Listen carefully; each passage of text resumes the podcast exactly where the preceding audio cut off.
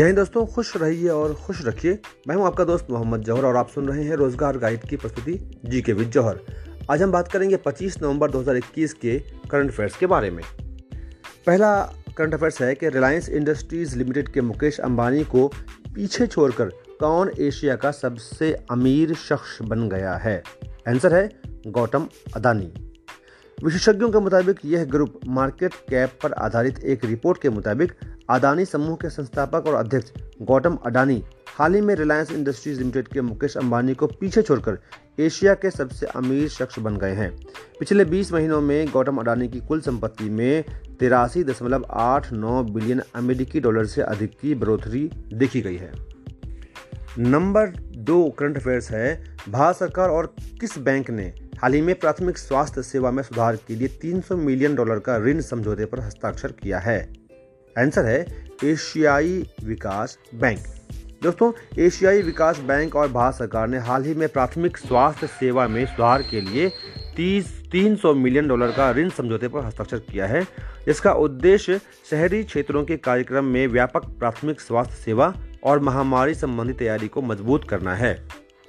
दोस्तों, आज का तीसरा करंट अफेयर्स है, कोयला, खान और संसदीय कार्य केंद्रीय मंत्री का नाम बताइए जिन्होंने हाल ही में प्रत्यायन योजना के ई पोर्टल का उद्घाटन किया है। आंसर है प्रल्हाद जोशी।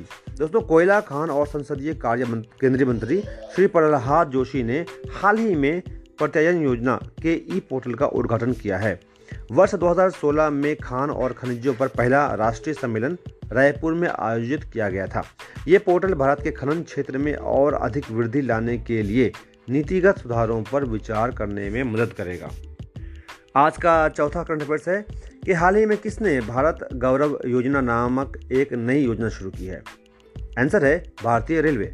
भारतीय रेलवे ने हाल ही में भारत गौरव योजना नामक एक नई योजना शुरू की है। इस योजना के तहत निजी टूर ऑपरेटर रेलवे से लीज पर ट्रेनें ले सकते हैं और इन ट्रेनों को अपनी पसंद के किसी भी सर्किट पर चला सकते हैं। साथ ही रेलवे ने इसके लिए 33 ICF कोच रखे हैं, मतलब 3033 ICF कोच रखे हैं, जो लगभग 150 ट्रेनों के बराबर है।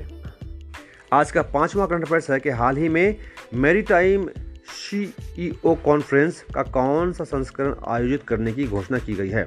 आंसर है दूसरा। हाल ही में मैरीटाइम CEO कॉन्फ्रेंस का दूसरा संस्करण आयोजित करने की घोषणा की गई है, जिसकी संकल्पना संजम शाही गुप्ता ने की है, जो कि इसकी संस्थापक हैं। ये मैरीटाइम CEO विविधता के लिए व्यावसायिक मामले पर ध्यान केंद्रित करने वाली सेवाएं प्रदान करता है। आज का छठा करंट अफेयर्स है कि केंद्रीय मंत्रिमंडल ने हाल ही में जारी राष्ट्रीय शिक्षुता प्रशिक्षण योजना को कितने वर्ष के लिए आगे जारी रखने की मंजूरी दी है। आंसर है 5 वर्ष। केंद्रीय मंत्रिमंडल ने हाल ही में जारी राष्ट्रीय शिक्षुता प्रशिक्षण योजना को 5 और वर्ष के लिए जारी रखने की मंजूरी दी है। इस योजना के तहत उद्योगों एवं वाणिज्यिक संगठनों द्वारा करीब 9 लाख प्रशिक्षुओं को प्रशिक्षित किया जाएगा। आज का 7वां करंट अफेयर्स है कि 26 नवंबर को पूरे भारत में कौन सा दिवस मनाया जाता है। आंसर है राष्ट्रीय संविधान दिवस।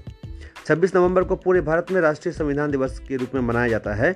26 नवंबर 1949 को भारत की संविधान सभा ने भारत के संविधान को अपनाया, जिसके बाद 2 साल और 11 महीने और 18 दिन के बाद हिंदुस्तान का संविधान 26 जनवरी 1950 को लागू हुआ था।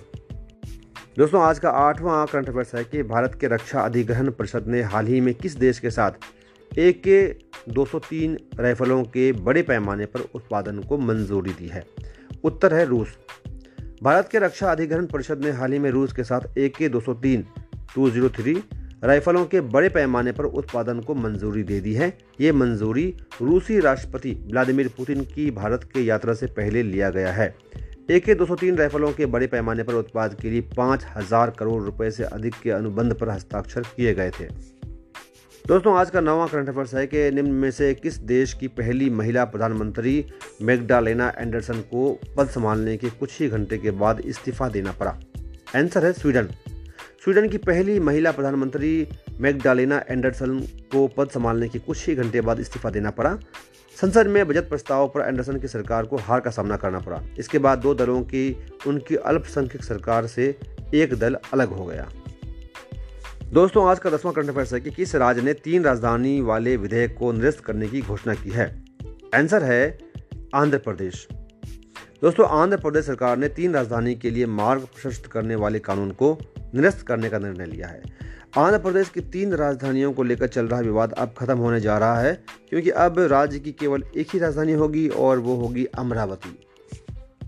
दोस्तों, अगर आपने अभी तक हमारे इस पॉडकास्ट चैनल को फॉलो नहीं किया है तो प्लीज़ फॉलो कीजिए और इस पॉडकास्ट को भी शेयर कीजिए, ताकि हमारे जो बाकी मित्र हैं जो कॉम्पिटिटिव एग्ज़ाम की तैयारी कर रहे हैं वो भी इसका लाभ लें। फिर मिलेंगे कल। जय हिंद, जय भारत।